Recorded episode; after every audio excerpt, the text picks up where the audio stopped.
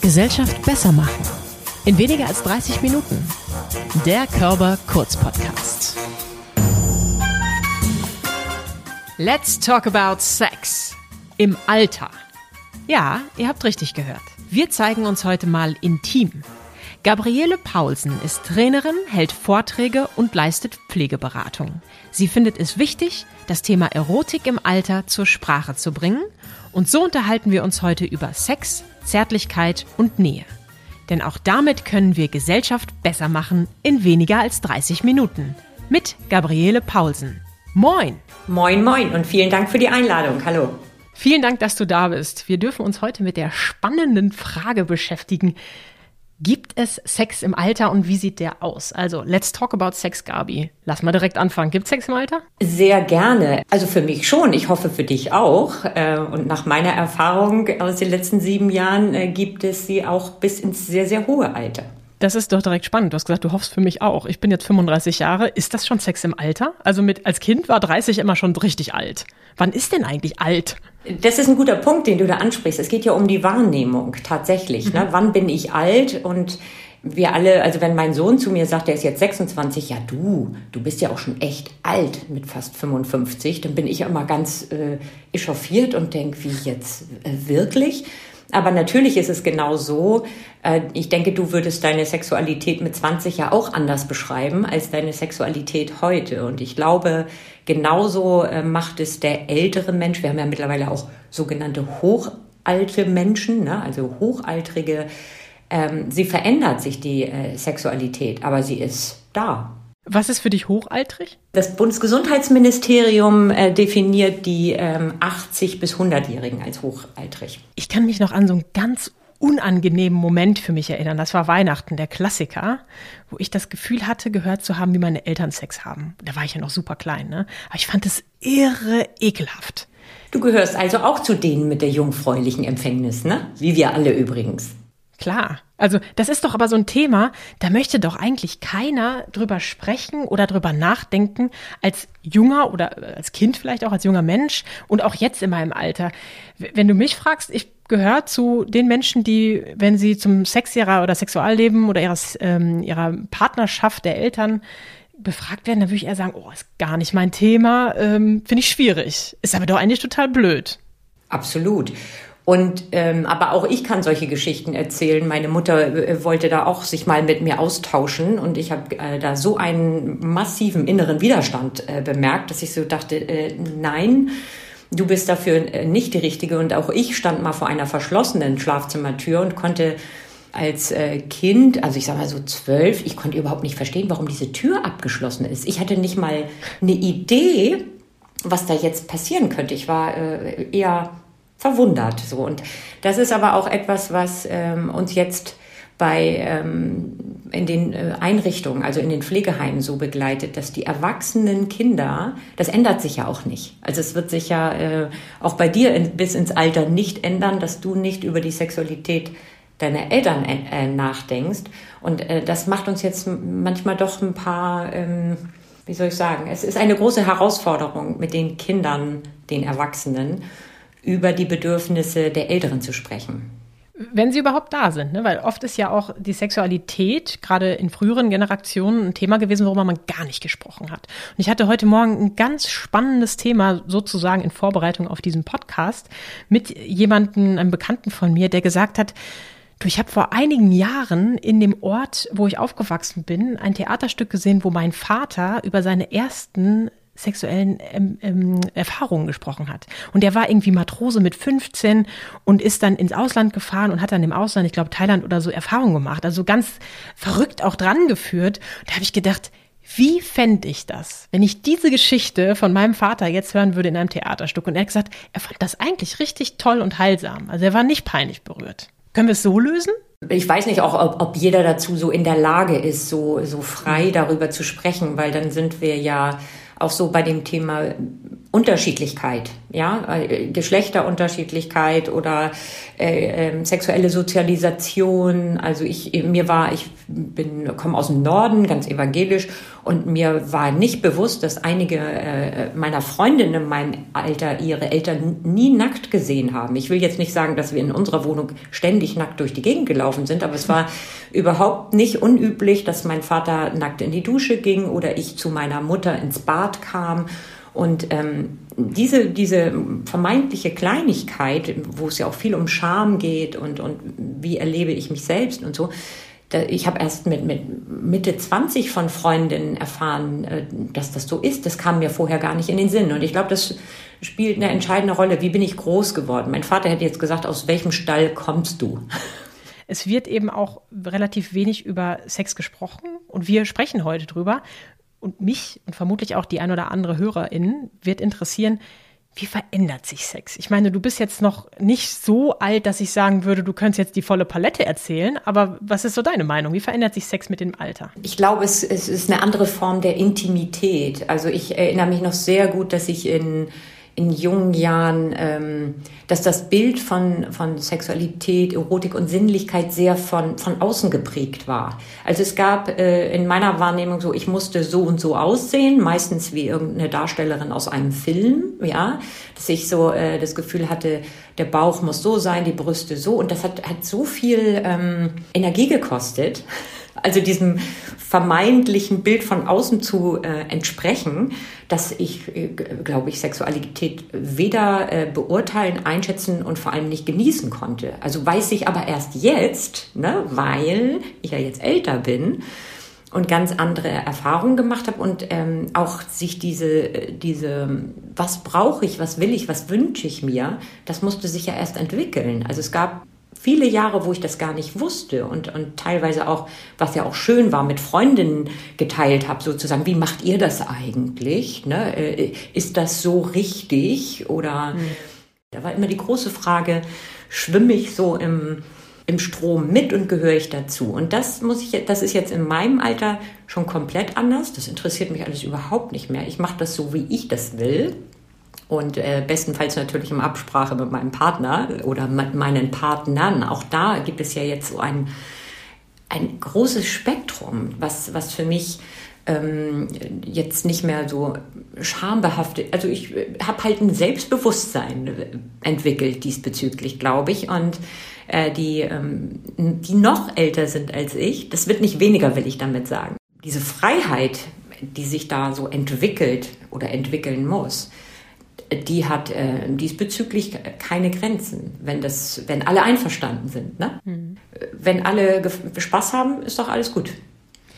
Ja, ich glaube, polyamoröse Beziehungen, so heißt es ja ähm, im Fachterminus, wenn man mit mehreren Menschen etwas ähm, haben möchte oder zusammen sein möchte, äh, ist was, was sicherlich immer mal wieder zum Thema wird. Dann gibt es aber auch doch Menschen in meinem Umfeld, die sagen, nee, ich möchte doch lieber ganz klassisch und konventionell äh, sein. Und, und dann gibt es Menschen, die sagen, ich möchte hier einfach die Missionarstellung durchziehen. Und andere Menschen sagen, nee, es muss richtig experimentierfreudig sein.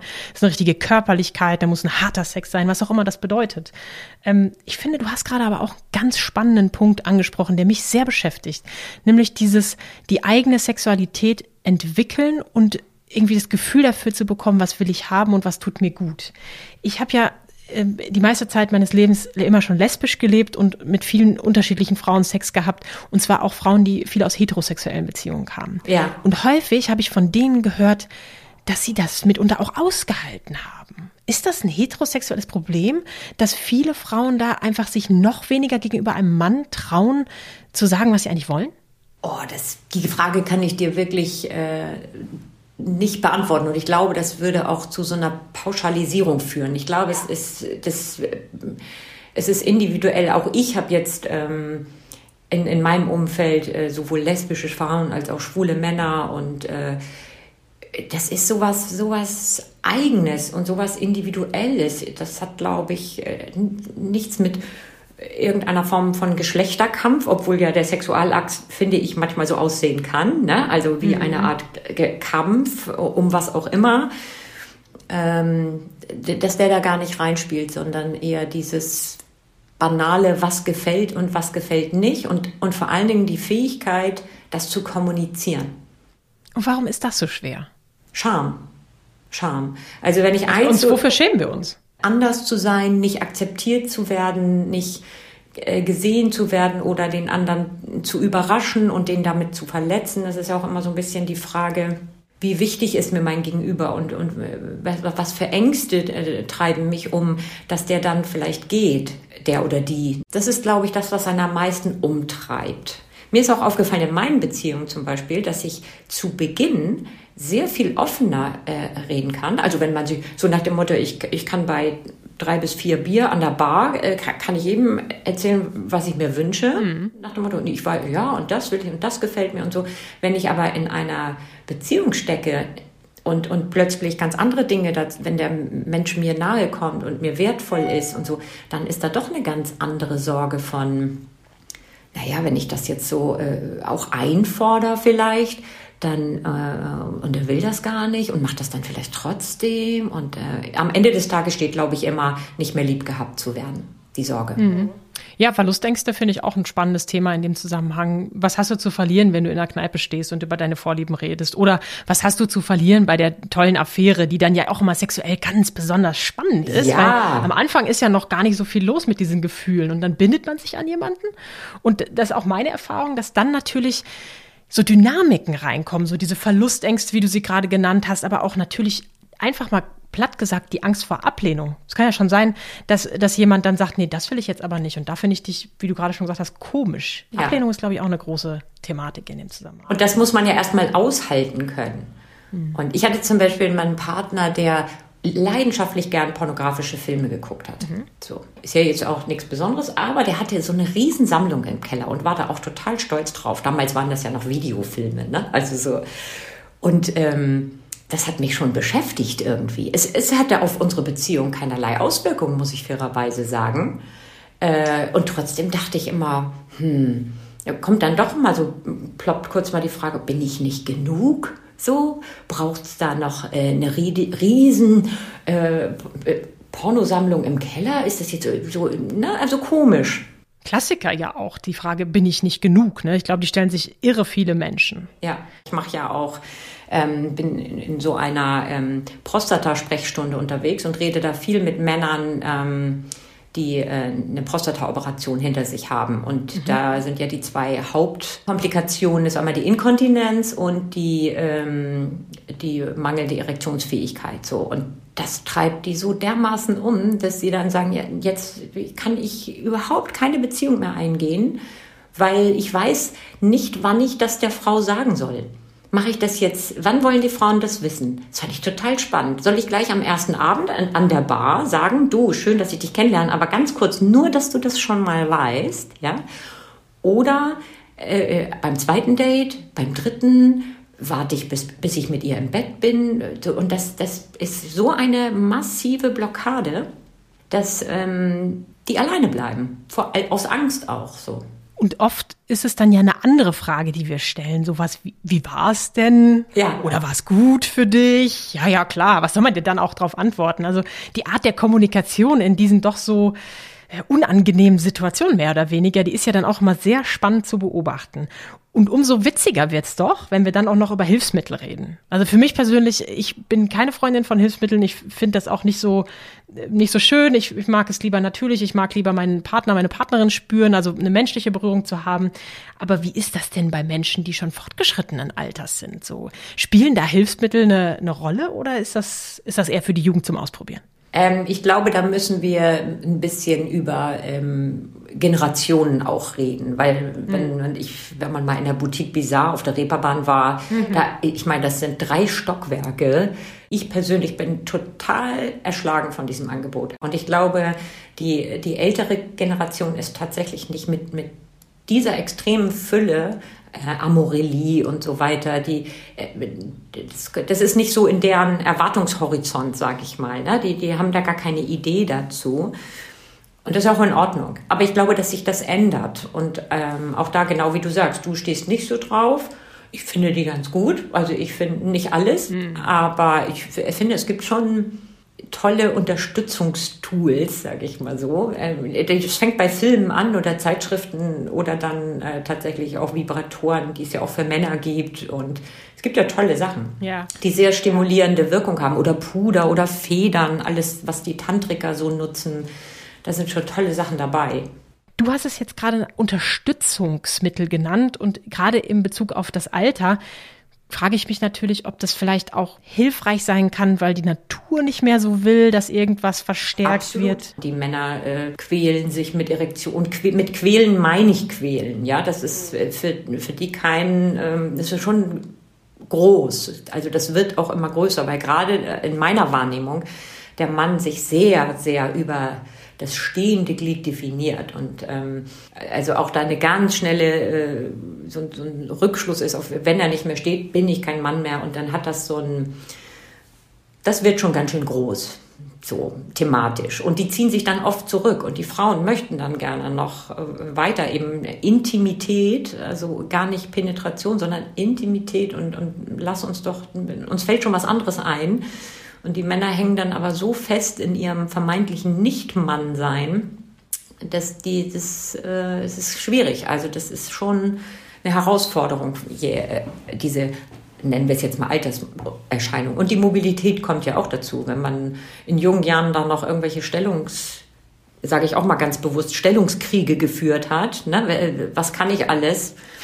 Bei uns hieß es damals die sogenannte Käfernummer, muss ich immer noch so sehr drüber lachen. Der Käfer, das Auto, der VW hatte ja so Schlaufen rechts und links, äh, wo man vermeintlich, äh, das war das Gerücht, äh, sehr großartig als Frau seine Beine reinstecken konnte und dann sollte das irgendwie Spaß machen. Also ich kann aus eigener Erfahrung sagen, das ist so nicht richtig. Das ähm, ist Quatsch. Ich stelle es mir richtig vor, wie man versucht, in solche Schlau. Aber ist das nicht immer die Krux?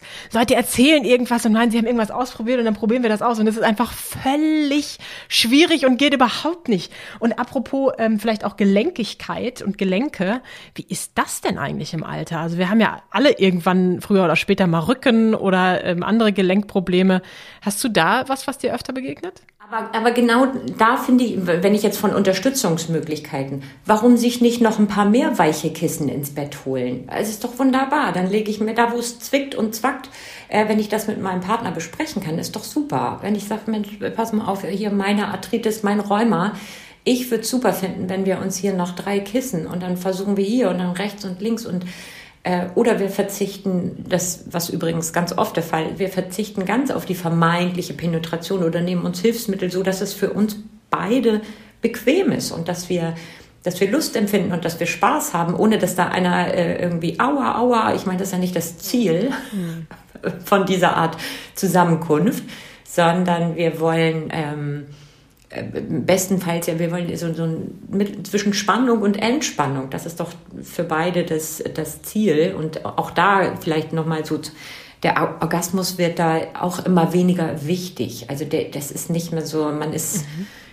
äh, diesbezüglich ähm, nicht mehr so zielorientiert, sag ich mal so. Also es geht, gibt noch ganz viel äh, Raum dazwischen, aber eben auch eine gewisse Gelassenheit. Und das Kuscheln oder wie du das vorhin auch nanntest, dieser ich finde, das ist gar keine andere Form der Nähe, es ist nur eine andere Form von Sexualität oder Erotik, die nimmt halt einen größeren Stellenwert an. Wir, wir machen uns das schön. So, Punkt. Und mhm. dann äh, viel weiter, glaube ich, muss man da auch gar nicht gehen. Wichtig ist doch meines Erachtens nur, dass man drüber reden kann und, und dass ich mich mitteilen kann. Und das ist wieder die Krux, in der wir uns so ähm, ja. befinden. Ne? Also dieses drüber reden, auch das, was du gerade meintest, ich pack mir noch mal ein paar mehr Kissen rein.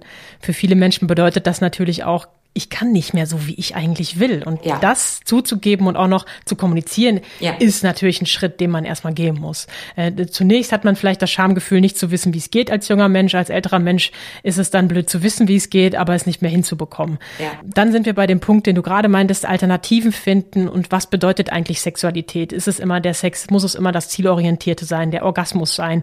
Dass beide zum Orgasmus gleichzeitig kommen, ist ja sowieso in vielerlei Situationen eher wieder Illusion, der sexuelle Motto auch darüber redet man dann natürlich nicht. Ne? Dann gibt der eine nicht zu, dass es gar nicht so toll war und dass er noch nicht fertig ist und die andere sagt, ja, ja, doch, war doch super. Und naja, also ähm, Alternativen finden, davon haben wir gerade gesprochen. Alternativen Zärtlichkeit, es uns schön machen, das fand ich einen sehr, sehr schönen Begriff.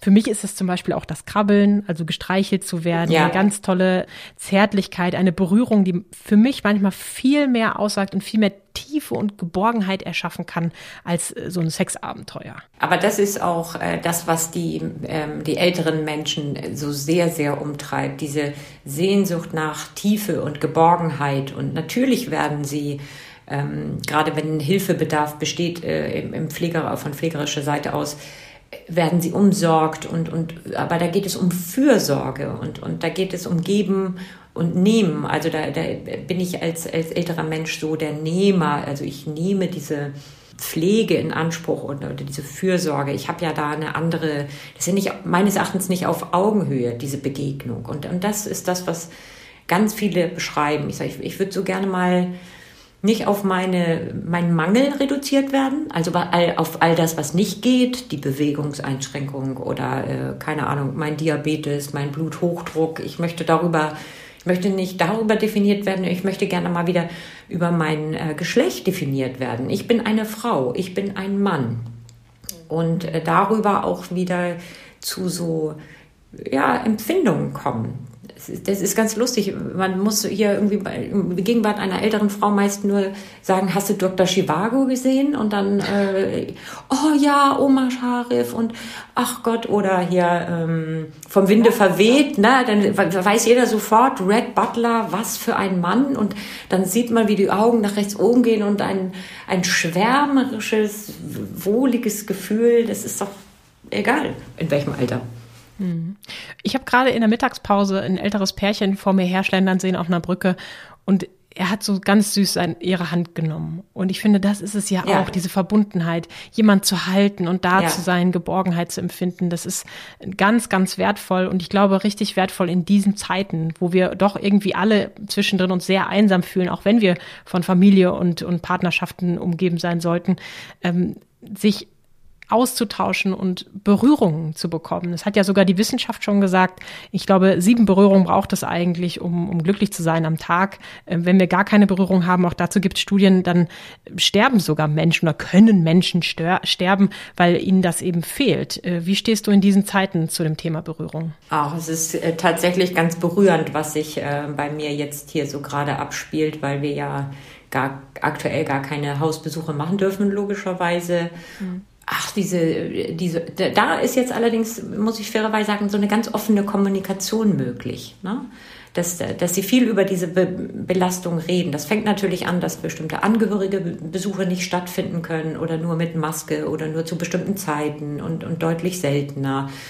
Das macht dann aber auch bewusst, was noch fehlt. Also wir alle sind ja so Gewohnheitstiere, glaube ich, ne? und, mhm. und arrangieren sie sich, uns ja so mit unserer aktuellen Lebenssituation ich habe einen Hund, der eine hat einen Partner, der andere hat eine Partnerin und, und das ist dann einfach so. Also es wird dann so gerne als gegeben hingenommen und ähm, regelhaft akzeptiert. Ich glaube auch, dass die, ähm, die Akzeptanz in gewissen, also gerade in diesen Beziehungsdingen im Alter äh, steigt. Also dass, dass man, dass eine Frau auch gut sagen kann, ich äh, oder auch ein Mann, ich habe mit dem Thema abgeschlossen und es beschäftigt mich auch im Kopf nicht mehr so sehr und das ist für mich äh, völlig in Ordnung.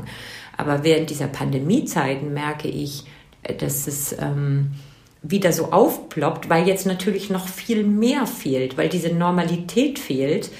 Und, und, ähm, und dann denkt man hier drüber nach. Also ich habe jetzt nicht mehr, mit der Pflege ist schwierig, die haben alle immer Handschuhe an, äh, haben immer einen Mundschutz auf und einen Kittel. Und das dauert drei Minuten, bis die überhaupt mal reinkommen, weil die ja erstmal angeplünt sein müssen das spüre ich dann ja auch. Und, und es fühlt sich ja auch komisch an, wenn, wenn ich in die Versorgung, also wenn mich jemand versorgt und, und der zieht sich erstmal von oben bis an wie so ein Astronaut an, das macht ja was mit mir. Ne? Da, da denke ich ja, hm, klar, wenn man dann Engelchen und Teufelchen, ne, wenn man dann sagt, na ja, okay, die wollen ja nur mich schützen, das ist ja die, so diese kognitive Ebene, wo ich sagen kann, toll, die sorgen für meine Sicherheit, aber dann ist da ja noch die emotionale, die sagt, bin ich jetzt äh, irgendwie so äh, absonderlich, dass man mich jetzt nicht mehr anfassen darf oder mag und so.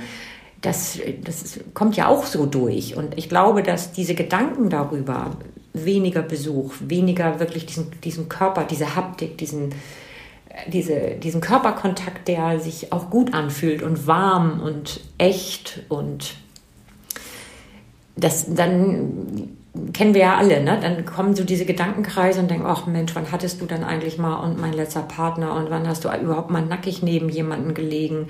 Das, das beschreiben viele auch so am Telefon. Das ist ganz berührend.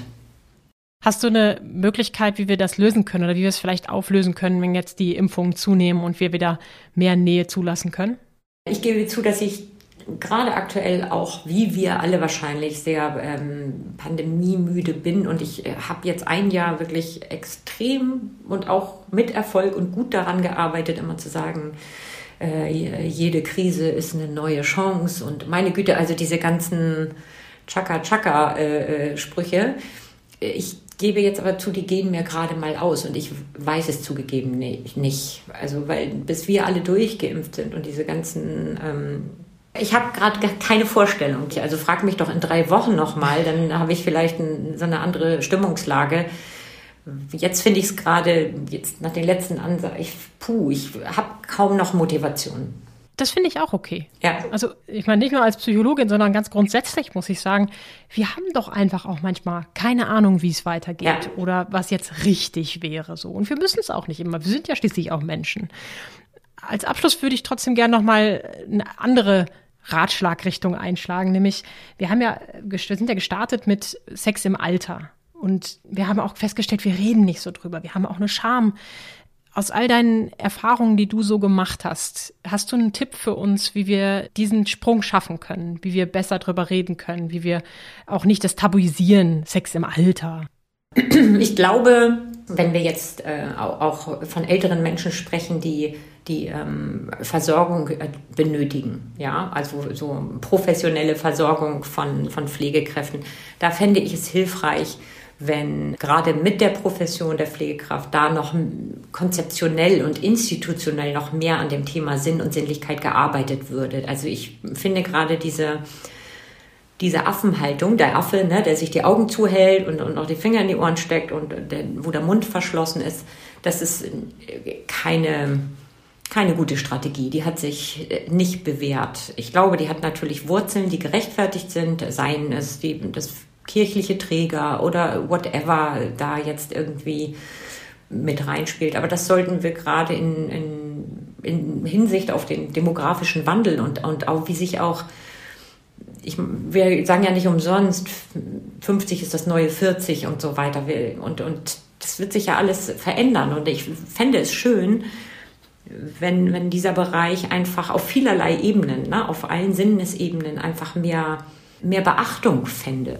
Liebe Gabi, ich fände es schön, wenn du sobald es wieder möglich ist, Freude am Kontakt und an den Joggern und an den Menschen um dich herum wieder bekommen wirst. Wenn ja, du wieder die Berührung auch genießen kannst und wenn du wieder wirklich in deine Lust und deine Sexualität auch da reinkommen kannst und uns auch wieder beglücken kannst mit deinen Erfahrungen. Und an dieser Stelle nochmal ganz herzlichen Dank für deine Offenheit heute sehr, und auch dafür nochmal eine Position einzunehmen. Wir sollten das Thema Sex im Alter auf gar keinen Fall tabuisieren, sondern drüber reden. Toll, dass du heute bei mir gewesen bist. Gabriele Pausen. Sehr, sehr gerne. Danke.